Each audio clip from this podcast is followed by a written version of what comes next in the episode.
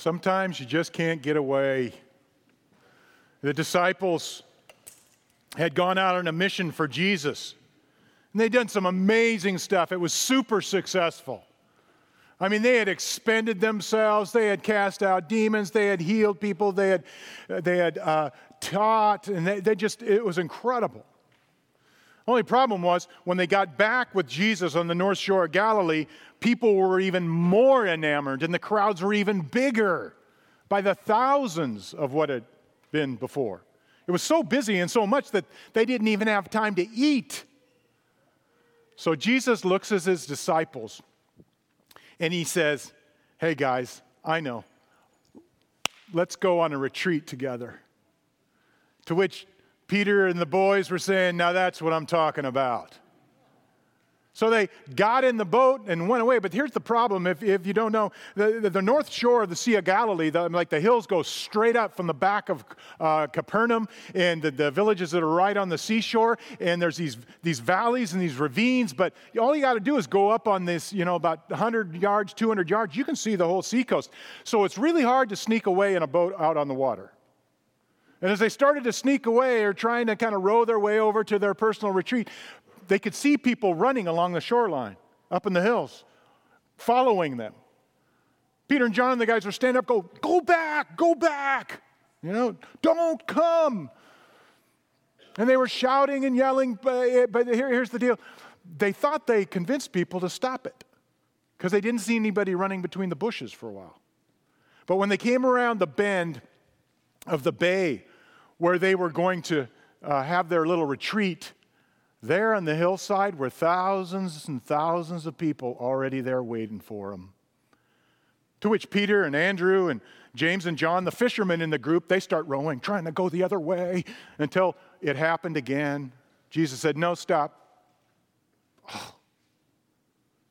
He said, I've got compassion for these people. They're leaderless, they're groping, they're like sheep without a shepherd. They're hungry, and I can feed them. I can make a difference. So they pull into shore, and Jesus starts teaching. After an hour or so of that, the disciples come to him and say what they've been wanting to say all afternoon Jesus, people are getting famished.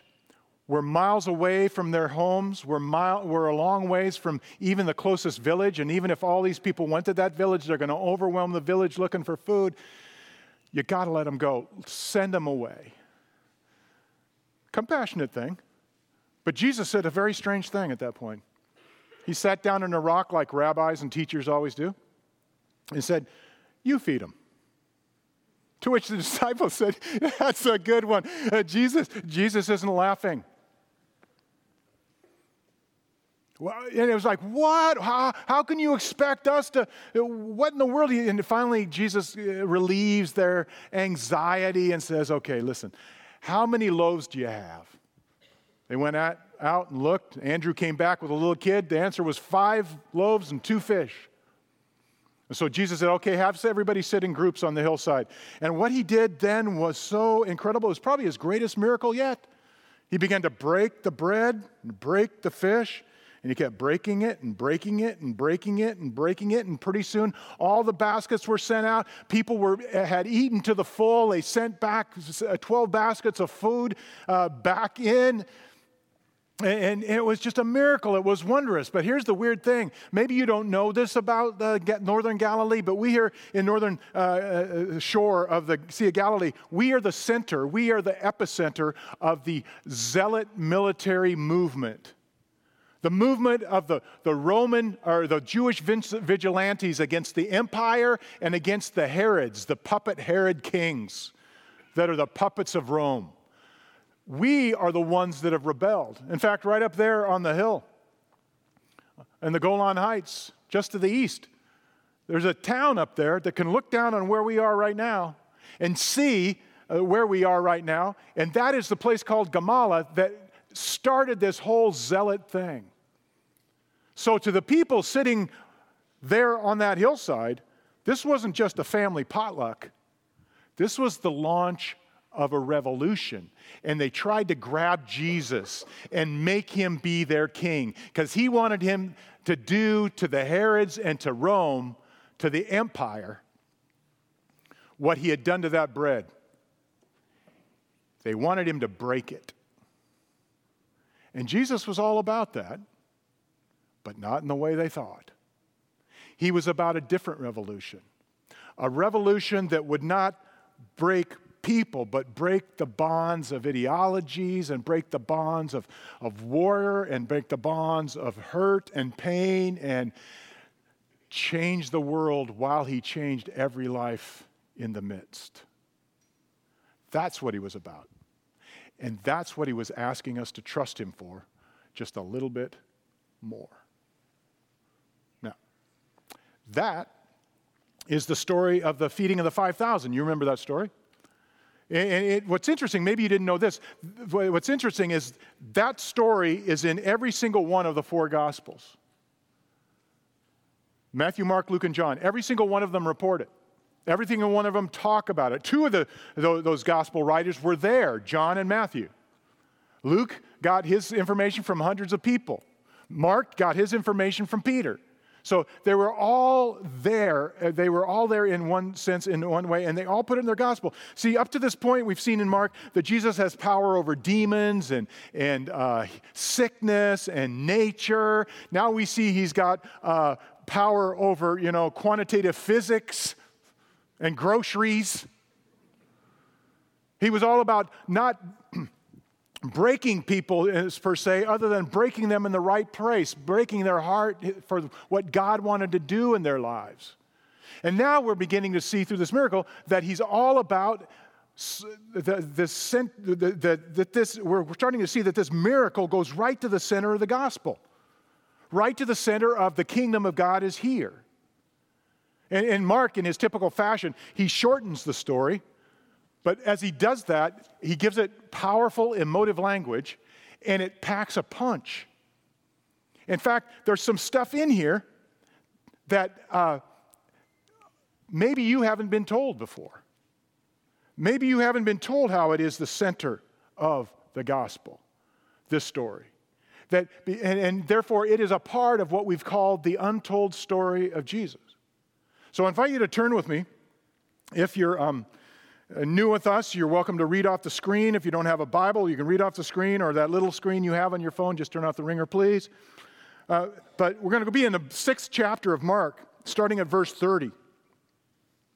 And here's uh, how the story begins The apostles gathered around Jesus and reported to him all they had done and taught. So remember, there's been this interlude that Chris talked about last week about Herod uh, and how uh, he, he threw this banquet at his palace, and, and uh, John the Baptist was ultimately beheaded in that situation, sort of a flashback.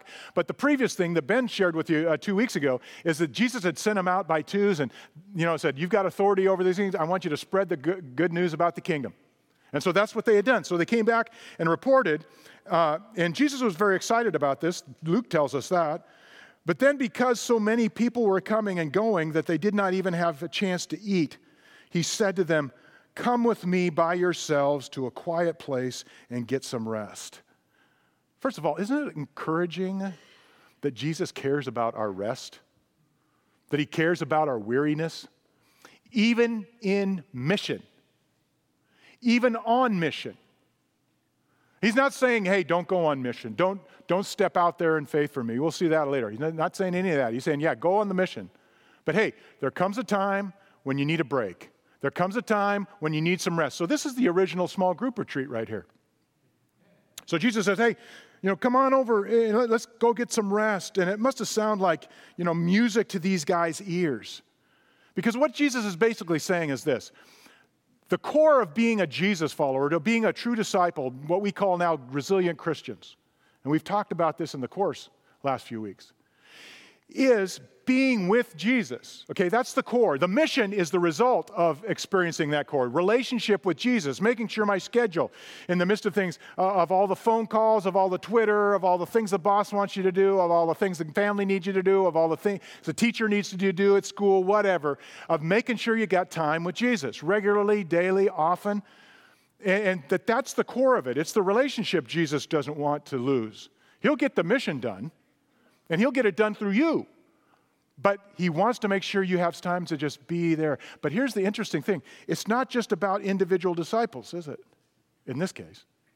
Yes, you need solitude by yourself. Yes, you need quiet time by yourself with the Lord. There's no question about that. But we in this culture, even in Christian subculture in America, have made our relationship with Jesus all about my personal Savior right in here and get away from me. You know, that kind of thing. And that's not what it is. It's that, it's, it's except for the get away from me part. It's this solitude, yes, it's my alone time with Jesus. But unless you have an environment of Christians around you who are seeing God work in their life, unless you're together with them on regular basis, then you're not going to be a fully formed, transformed, new life, resilient Christian. You're just not. That's why Jesus says, Come and weigh with me, not Peter, James, John, Joseph. Come away with me yourselves. It's plural. It's the family, it's the group, it's the church. And I think that's the point that he's trying to make. I'm going to show you how you're to operate in the rhythms of life together as the, as the people of God, as my people, as my family, Jesus would say. And so Jesus had a plan. But isn't it, it's kind of good to know that even Jesus' plans had to change in this world, right? Here we go, look at this. So they went away by themselves in a boat in a solitary place. But many who saw them leaving recognized them and ran on foot from all the towns and got there ahead of them. When Jesus landed uh, and saw a large crowd, he had compassion on them because they were like sheep without a shepherd. So he began teaching them many things. So Jesus is here on the North Shore. As I said uh, in the story, you can see everything. If you've ever been to the North Shore of Galilee, uh, you, can, you know that when you just get up there just a little ways, you can see everything going on down there. So it's not surprising that people saw, oh, he's trying to get away. So they start running, you know?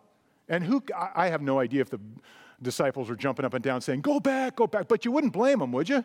It's like, had enough of you people. Just give us a minute, you know? And because they, they, were, they, were, they were excited, but they were also exhausted, really. And yet, Jesus has compassion, it says on them in verse 35, 34. We've seen that before. He has compassion. This is that Greek word that means feeling it in a visceral way, in the depths of your being. So he, he cared for them, he had compassion for these crowds that were lost like sheep without a shepherd. He had compassion for them, but it was sort of this visceral feeling. It's the Greek word splanchna, and the only reason I tell you that is because that's kind of a gross sounding word, isn't it? Well, it's related to a gross sounding thing. It means that he, had, he cared for them in his bowels, is what it meant, mean, because it has to do with bowels. I mean, I wouldn't try that at home, right, darling? You have all my bowels. I love you. It's your heart that you really should be talking about, right? I mean, but that's, that's how he felt that, that deep down. He had the deep guy that made him stop, interrupt his plans, knowing that he was going to take care of the disciples. But it was the disciples were like, Can I have some me time, please? You know, I mean, that's kind of how they work. It had to be. But the reality is, is what Jesus is also trying to teach us, I think, and teach them, is that he sees possibilities where we see impossibilities. He sees we the possibility of restoring us in the midst of the busyness if that's what it takes. Even though we see uh, this is impossible, just can't be. Kind of reminds me of uh, an encounter I had uh, here in this building, actually. It was way back in the beginning toward when we got in here, but uh, we were seeing a lot of people come through the doors, as we often do, and we still do today. And um, she came into my office, and she'd been with Eastridge for about eight or 10 years, so it's a long time. And uh, she was kind of fumbling around about it. said, Well, why don't you just tell me what you're here for? And she said, Well, I got to tell you, I'm going to another church now. I'm going to go with another church where I have a few friends. And I said, Well, what's with that? I mean, you don't have friends here? Uh, well, yeah, yeah, I got friends, uh, but I'm. Um, and well, did somebody offend you? No, nobody offended. I love you. They always say that. I love you. Uh, I love the church, and so forth and so on. Okay. And then finally, she came out with it. There are just too many new people. What? There's just too many people. It's very much like this. There's just too many people. I can't even get to my friends on Sunday morning. I'm not laughing at her. Uh, I'm just saying that's exactly the p- problem with these folks, or that they must have felt, right? But here's the thing I think this is the principle and the point. The next time you feel like taking a break from Jesus in his mission, don't. Because that probably means you're within a millisecond or a little while or a short distance from seeing him do something amazing that seems not possible to you. Maybe even something miraculous. Because that's what happens uh, in, in these guys' lives. Look at this. By this time, it was late in the day. So his disciples came to him. This is a remote place. That's the third time it was said. So Mark wants us to understand this is a remote, this is a far away place. The word literally means desert, but this is not a desert per se. But it is a remote place in one of these amphitheater ravines that they have over there where you wouldn't need a loudspeaker system and people could sit, you know, on the, on the sides of the hills. They said, This is a remote place, they said, and it's already very late. Send the people away so that they can get, go to the surrounding countryside and villages and buy themselves something to eat. But Jesus answered them, You give them something to eat. Now, think about this. This is a very reasonable and compassionate thing to say, right? Okay, Jesus, you've had your 40 minute sermon. I mean, we let you do that. You know, sometimes you go to 50, but I mean, let's just get that straight. You've had your chance. Now, here's the deal they, they, they, they're famished. And it's been great, Jesus. It's been, no, no, no question. But they're famished, and we don't want somebody fainting on the road. So they're really trying to do a reasonable, compassionate thing. And then, and then, Jesus just sort of throws it out there. Well, uh, you give them something to eat. It's like, what? Are you, are you kidding me? I mean, uh, like, what do I look like? Bill Gates or something? I, I imagine, this is not in Scripture, this is Dwayne's perverted version right here. So I imagine that they start arguing among themselves. Like, especially maybe it was Andrew that got talked him into going to Jesus and saying, send them away uh, because he uh, was. Uh, you know, the one who actually found, according to John, he's the one that found the little boy with the five loaves and two fish that we'll see in a minute. And, and I imagine maybe they went after him and, and said, Andrew, we told you we should have just let Jesus do because now we're going to get another one of those talks about how we screwed up, you know? It, it, because it was just, they had to be like, I don't get what you're doing, Jesus. But there's another thing here, too. There's a contrast. Commentators have noticed the contrast between this story and the previous story, the one that Chris did last week about John the Baptist in Herod's temple, or in Herod's palace, rather, where all the ornateness and all the food you could ever want and, and all the power, and it ends up John the Baptist being beheaded. And here they are in a deserted place with dust and dirt and only rocks to sit on. Jesus feeds them bread and fish, and they're all satisfied.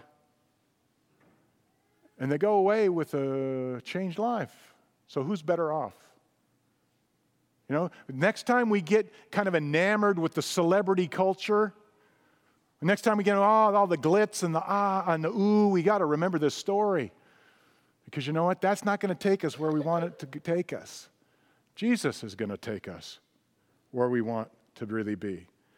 You see, here's another interesting fact Jesus doesn't go outside this crowd, he doesn't go outside the disciples really to solve the problem, does he? Jesus most often resolves problems that we have, resolves challenges that we have in his mission by using what he's already given us. He's already given this church what it needs to take the next steps, to move forward with him, to, to do what he wants us to do. He's given us the people, the gifts, Believed that for a long time. I've just seen it for the long time, and I'm really starting to see it now. He's given us the gifts and the people and, and, and, the, the resources. He's given everything. Maybe it's in you, maybe it's in your neighbor, maybe it's, you know, all that kind of thing. He always gives us what we need. And in this case, there was already some, some food present. And of course, he's the ultimate resource himself. But that's the reality. It's, and, and but, but what we do, though, is because because it's been, you know, years since I've been in this church, because it's been years since I've been a Christian and I received my spiritual gift from Him. Because it's been years that I've been working with my finances or whatever it is. We don't see it as a miracle because it doesn't happen when it drops right there, boom, when I want it. It happened weeks ago, years ago, decades ago, maybe. But God always provides everything He wants for a Christian, a resilient person, uh, a resilient Christian to do what He's asking them to do, a resilient church to do what it's asking it to do. No matter what the culture is going on outside, no matter what's happening, He always gives what we need to do what He's asking us to do. And He wants to do some amazing things. You know, this point, before we go on, we should kind of camp on it for just a second because this is a major example of what caused Christianity to go viral and ultimately win the West. This is how the West was won. Was by something that we see in this story going viral through the resilient Christians through the next 250, 300 years, and then on beyond all the way up to the 21st century where we are today. And you know what it is? It has to do with the compassion of people who, who are Christians who reflected Jesus' compassion. That's not the whole of it, but remember, Jesus said, How are people going to know you're my disciples? On the night before he was betrayed, before he went to the cross, he said, Okay, here's a new commandment love one another as I've loved you, then the whole world's going to know that you are my disciples. Have love, compassion for one another, and they're going to see it. And they took that to mean what it really meant have, have compassion for one another in our church family, but also for those who are outside. And let it reflect outside. And that's actually what brought Christianity down to us. Let me give you one major example, and then we're going to move on. About 250, a little over later, years later, there was a guy who came to the throne of, uh, uh, of Rome, the emperor of Rome, the new Caesar of Rome, named Constantine. And Constantine, through a series of circumstances, one of which his wife became a Christian, he didn't have a chance. His wife became a Christian, and then Constantine had these dreams and these experiences, and he became a Christian, at least in part because he was still worshiping his old gods. But he made Christianity the official religion of the empire, which is exactly what we're going to see. Some of these people on this hillside back in Galilee wanted in the first place. They wanted Jesus to conquer the empire, but it wasn't the way that he was talking about. They wanted something else. They wanted to be, you know, they wanted a secular kingdom or a Jewish kingdom or, or whatever kind of ideology kingdom. And so, so Constantine takes over the empire, sends his wife to Jerusalem. She finds the sites where Jesus was born, builds the Nativity Church. It's, you can still see uh, that today. Builds the um, uh, Church of the Holy Sepulchre. You can still see that today. And so she, she uh, you know, comes back, and, and he has a, a, quite a long reign. And of course, you've probably heard of Constantine because he's a big deal in history. He's like a turning point in history, in Western history. But shortly after Constantine uh, died, then another guy came in. His name was Julian. And Julian became known as the Julian the Apostate because he was constantly fighting with Christians. And, and, and, there's a reason for that, but what's weird about that is that he was raised by Christian parents. But he became Caesar, and he didn't reign very long. It was only about three and a half years. It didn't work out very well for, for Julian. But the reality is, he was trying to bring Rome back to the pagan gods. You know, Jove, the pantheon, all those gods. He was trying to do the old pagan religion again and trying to get rid of Christianity because he didn't want it to be uh, the, the, the, the, state religion. And, and, and just so we say it clearly, hopefully we will never be the state religion of America, by the way. Because when we become the state religion, that's when things go for true spirituality. So that's, we're not saying that, that's another story. But Julian was doing it because he wanted them to be pagan. So he was pouring money upon money, uh, piles of money into uh, uh, temples, pagan temples, and the pagan priesthood. And toward the end of his reign, his short three year reign, because it didn't work because the guy came in after him, you know, it was like Christianity on steroids for that guy. So Julian was trying to stop Christianity, and he was so frustrated, he wrote a letter to one of his high priests of the pagan religion. That in that letter, he describes what made Christianity go viral. And what's interesting is, is it links up directly what Jesus told us to do when he said, Love others as, uh, love your neighbor as you love yourself. Love one another as I've loved you. Look at this. Here's the, here's the letter. When, why then do we think that this is enough?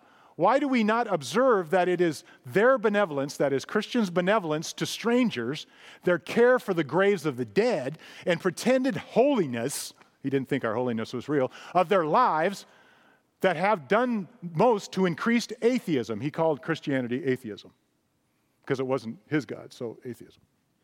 I believe that we ought really and truly to practice every one of these virtues, that is, Christian virtues.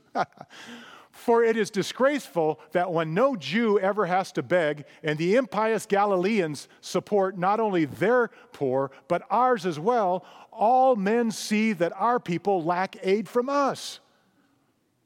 Then the people will know who you really belong to by what they see. That's it. And that's why it went viral. And I think that part of that is what Jesus is starting here. He's launching that revolution of compassion, which is why he wanted his disciples to stick around, which is why he wanted them to feed them. He wasn't being cheeky with them, he wasn't trying to put them on the spot. I mean, what had he just done? He'd given them power over demons, he'd given them power over healing. I mean, you know, I just wonder what would happen. This is, again, totally Dwayne speculation here. But what would have happened if Peter or John had sat down and gotten that bread and started to break it? Okay, okay, Jesus, I'm going to break the bread. You know? Would they have been able to do the same thing with Jesus there? I don't know. But he wasn't being, he was just saying, look, I want you to do what I'm doing. I want you to, to show that kind of compassion over and over again. But look what happened. They said to him, that would take more than half a year's wages, which is true. I mean, uh, that's like $10,000 in our money, which we say, well, you know, in, in, our part of the world, in Happy Valley here, it's like, okay, well, that's a lot, but it's not like the end of the world. Yeah, it, for them, it was the end of the world. It was like uh, two thirds of a year's wage. And in some of the other places, a literal translation of this is, is 2,000 denarii. You get like a denarii a day for working in those days. And these guys were unemployed fishermen. They didn't have time to go to their boats. Are we to go and spend that much on bread and to give it to them to, them to eat? How many loaves do you have? He asked. Go and see. So Andrew goes out, comes back, along with the rest of them, according to John. When they found out, they said, Five loaves, that is, and two fish. Then Jesus directed them to have them, uh, all the people, sit down in groups on the green grass. So they sat down in groups of hundreds and fifties. Taking the five loaves and the two fish and looking up into heaven, he gave thanks and broke the loaves. Then he gave them to his disciples to distribute to the people. He also divided the two fish among them all, and they all ate and were satisfied. And the disciples picked up 12 basketfuls of broken pieces of bread. And the number of the men who had eaten was 5,000. You see, they were looking at their lack, but Jesus was looking at what they possessed. He wants us to look not at what we lack, but what He's already given us, what we've, He's already provided, what we already possess in that sense. See, what I think He's trying to us, help us understand is He can take the smallest, seemingly most insignificant lives, the most smallest and most insignificant uh, gifts, and He can multiply those gifts if we make them available to Him. Doesn't matter. He can take the s- smallest gift and multiply it and, and make it the, the thing that just changes the world. That means every gift counts. That means every second counts. That means every invitation of being hospitable to somebody, of opening your life and giving them five minutes and listening to them. It all counts. Even the smallest thing he can do, miraculous things. And we see that here because where it says the number of the men was 5,000, well, that doesn't just mean, that means just men. That, that's what the term means. That's why it's men in here. Because Matthew tells us it wasn't just, the 5,000 was the man number, but there were, men, there were women and children there too. So some of them brought their families. How many? We don't know. But it could be, you know, seven, eight, nine, 10,000 people. That, that's a lot from seven loaves and two fish. That, that's, that's some pretty amazing physics right there. And what Jesus is saying is, is if you just trust me a little bit more, that's what I can do, even with the smallest and the least. So, as we go to uh, communion today, as we wrap this up uh, over the next 10 minutes, I just want to give you three lenses or three ways to see Jesus that I think are in this story that are really critical for us at this time, but also critical for us in understanding who Jesus is in this story. They're critical for us as we come to communion. Here, here's the thing uh, there are three phrases or three things that are said in here that point us in that direction. The first one is Jesus is the good shepherd. And when you see these three more clearly from the book of John, by the way, his rendition, a more expanded story, because he tells us some things that Mark doesn't tell us, and Matthew he doesn't even tell us. But he tells us some things about what happened next that we need to, to kind of understand. And one of those things is that he's the good shepherd. Remember, he says, uh, I, I seeing them uh, like um, I am the, uh, they are lost and like sheep without a shepherd. What maybe you didn't know, though, is that sheep without a shepherd was a phrase that was used by military leaders. Some of the Roman commanders used it. Some of the, the rebel zealot commanders used it, who, you know, were picking, looking for roving bands of, you know, freedom fighters. They would step up and use that phrase and say, hey, you guys are like leaderless sheep. I'll be your shepherd. So that was a common phrase in that day, and in particular in that northern region of the Sea of Galilee, because that is where the zealot movement started. This guy named Judas the Zealot started it uh, in that town in Gamala up on the eastern slope of the Golan Heights in, in 6 AD. His son became great freedom fighters too, but they didn't conquer Rome. Nope. They didn't conquer um, uh, the, the Herods even though they fought against them. They didn't conquer Herod's sons. No, they wound up in a mess.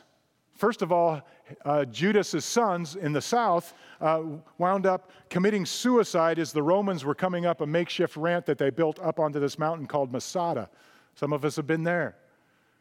And his sons committed suicide there. Four years later, in 70 AD, Judas himself was in Gamala, and the people of Gamala had the Romans coming up and, and circling them, and they did the same thing. A very tragic story. But the zealots, in this case, they would have thought that, you know, Jesus was going to be their king. I mean, he's been talking about the kingdom of heaven and the kingdom of God ad nauseum for crying out loud. The kingdom of God is here. The kingdom. So they heard that as the, that was a dog whistle for them that, hey, you know what? This is the guy. This is the guy that's going to lead us. And then they see Jesus do this miracle. It's no wonder right?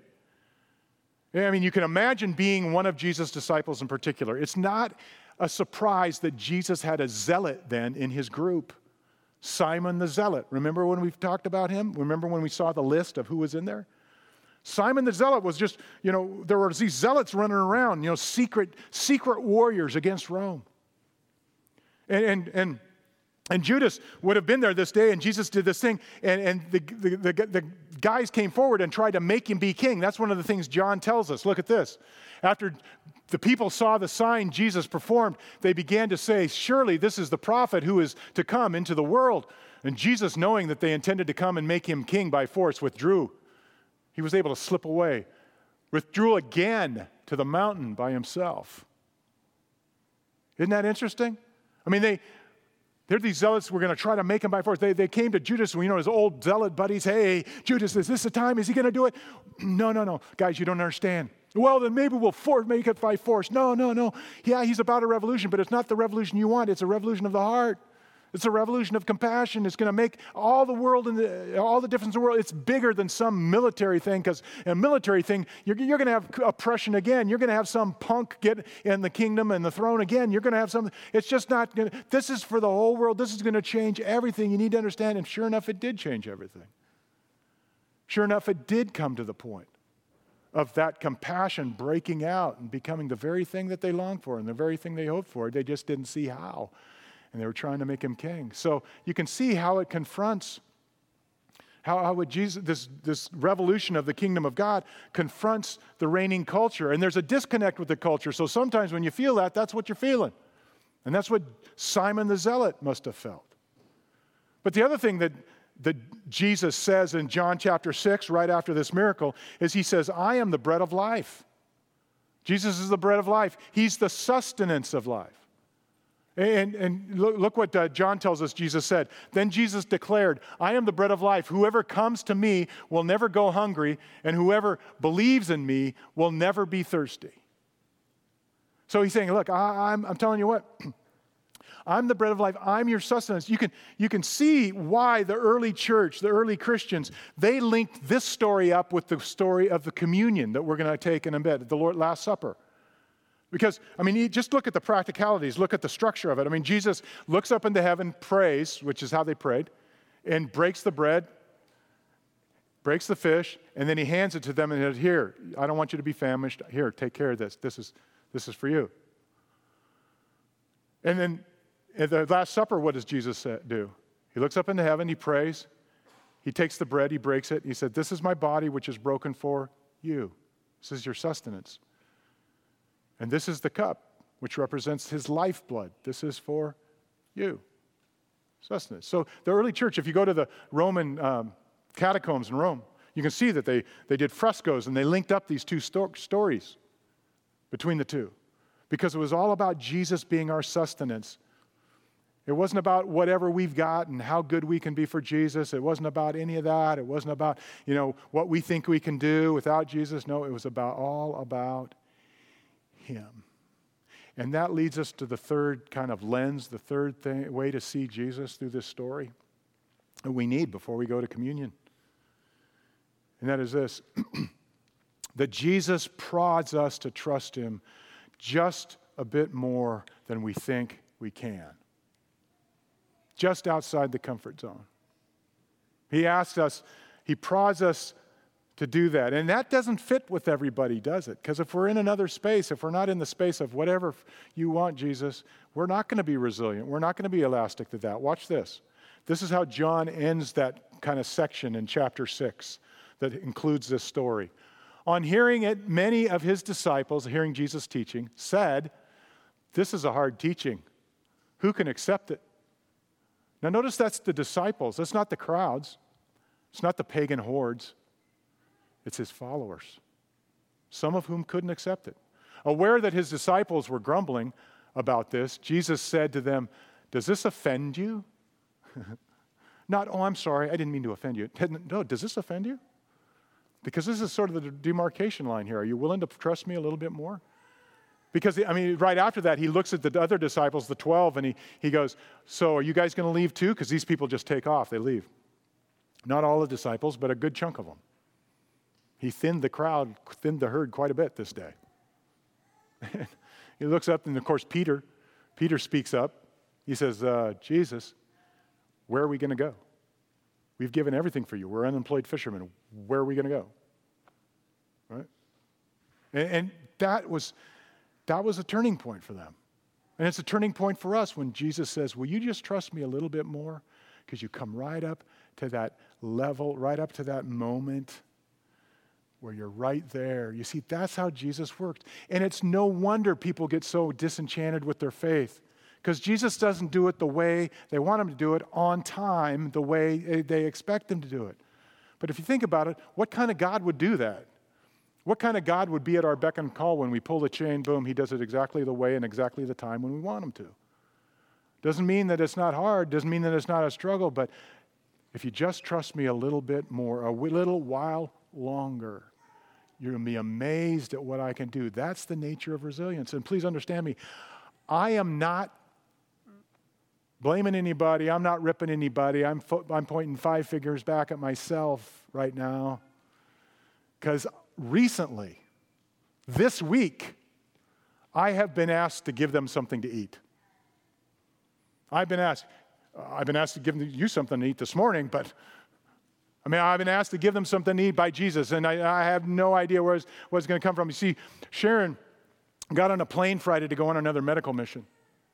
And, and, as, and I, as she did, I mean, the last two weeks have been. Uh, well, they've been from the bad place. I mean, it felt like from the bad place. It's just not, I, I, I dread it. I hate, hate, hate, hate those last two weeks. See, we, we made this agreement a long time ago, like 20, 23 years ago, that she should go on these missions because, you know, I get the, the, the, benefit, I get the blessing of knowing that she's touching people and literally saving lives. And not just saving physical lives, but she has a chance to share with Christ and she meets believers over there wherever she goes and that sort of thing. And she's, she uh, gets to go on the, these uh, medical mission trips. And, and uh, I, I just, uh, uh, very, very much modern day trips like the disciples had just been on. But, but the reality is, is that, you know, the, we both thought the older we got, the easier this would be because you kind of get used to somebody. Oh, yeah, sure, go across the world, that's fine. You know? But it's worse. And that's why I dread it. I hate it.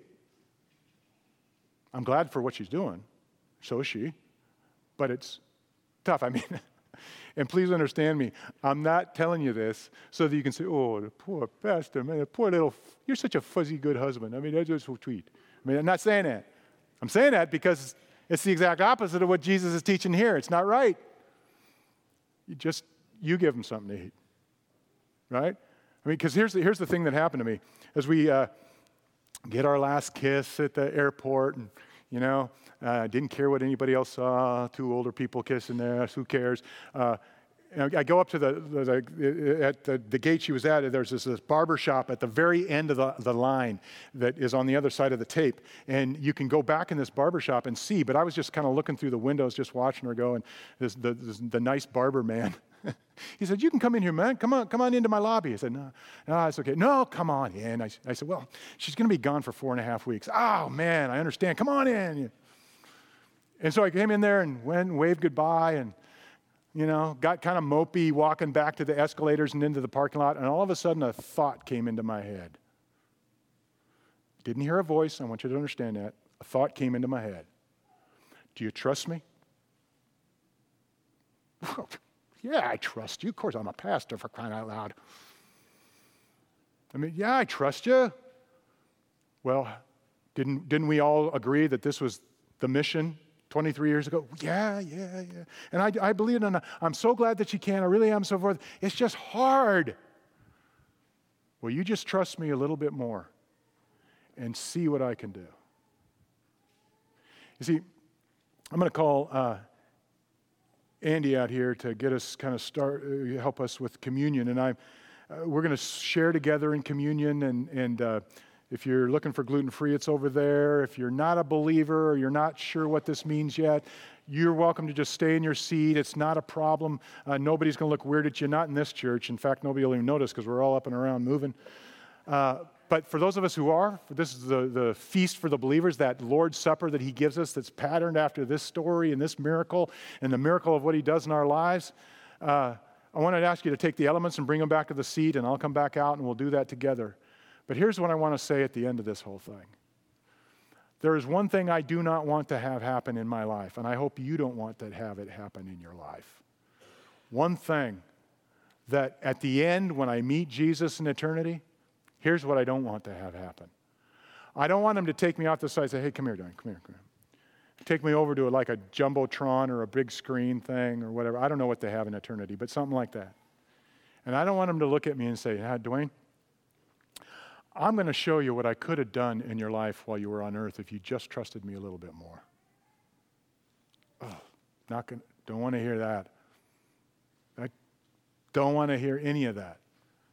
And that's kind of what I relearned and woke up to this week. And I'm hoping all of us can through what he does and what he did in these disciples' lives when he basically said the same thing. Look, if you just trust me a little bit more, you won't believe what I can do in and through your life. Let's prepare ourselves by remembering, by breaking together, bread together. And whatever it is you need to, to think about and give to Him as you come in here this morning, the Lord knows what it is already. So pray with me as we pray. Lord Jesus, I thank you for coming for us. We thank you for coming for us. We thank you for stretching us and not letting us live in, in lives that are just, you know, kind of what we want and our thing, but but you, you push us a little bit. You encourage us a lot to trust you a little bit more. Lord Jesus, I thank you for your presence here today because I think you're doing that for us. You're doing it for many of us as individuals, but you're also doing it uh, for us as a church family. because we're your family. And as we share together in the reality of what you did by giving your life and breaking your body and shedding your blood to forgive our sins, and then you didn't just leave it there. You rose from the dead so that we could spend eternity in that relationship with you, which is the ground of all existence and all what it means to be full of life. You're still here, and you're alive. We thank you for that, Lord. But as we go to communion today, help us to do the business with you we need to do that only you know we need. It's in your name we pray. We love you, Jesus. Amen.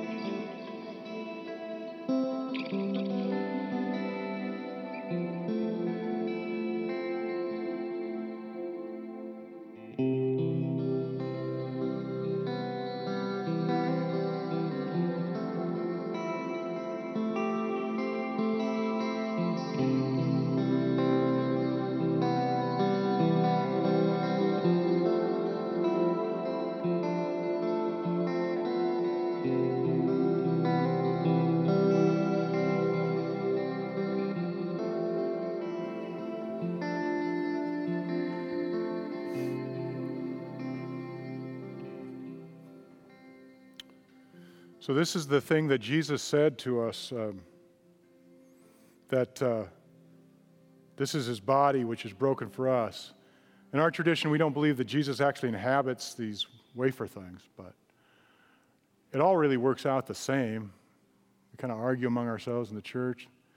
The reality is, is what he's saying is, is when we obey him, his presence is here with us. And in fact, I kind of have the sense we might have run out of elements today the group. We're glad you're here, but please understand that your obedience in doing that, that's what this is about. So you're involved in this too if, if you weren't able to get some. But when he says, My body is broken for you, and we take this wafer and we, we do this worship moment, he actually does do something significant and special for us. This is his body broken for you.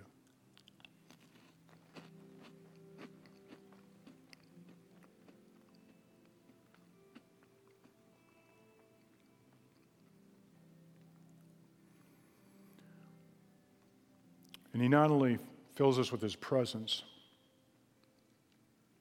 but he, give, he, he, he, forgives our sins. He not only forgives our sins by breaking his body, but he gives us his lifeblood, which is what this juice, or in his case, the wine, represents.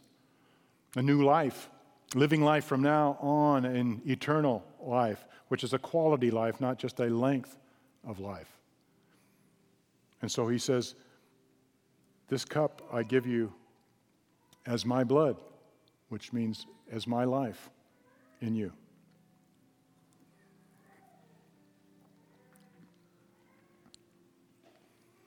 Lord Jesus, we thank you for doing that for us.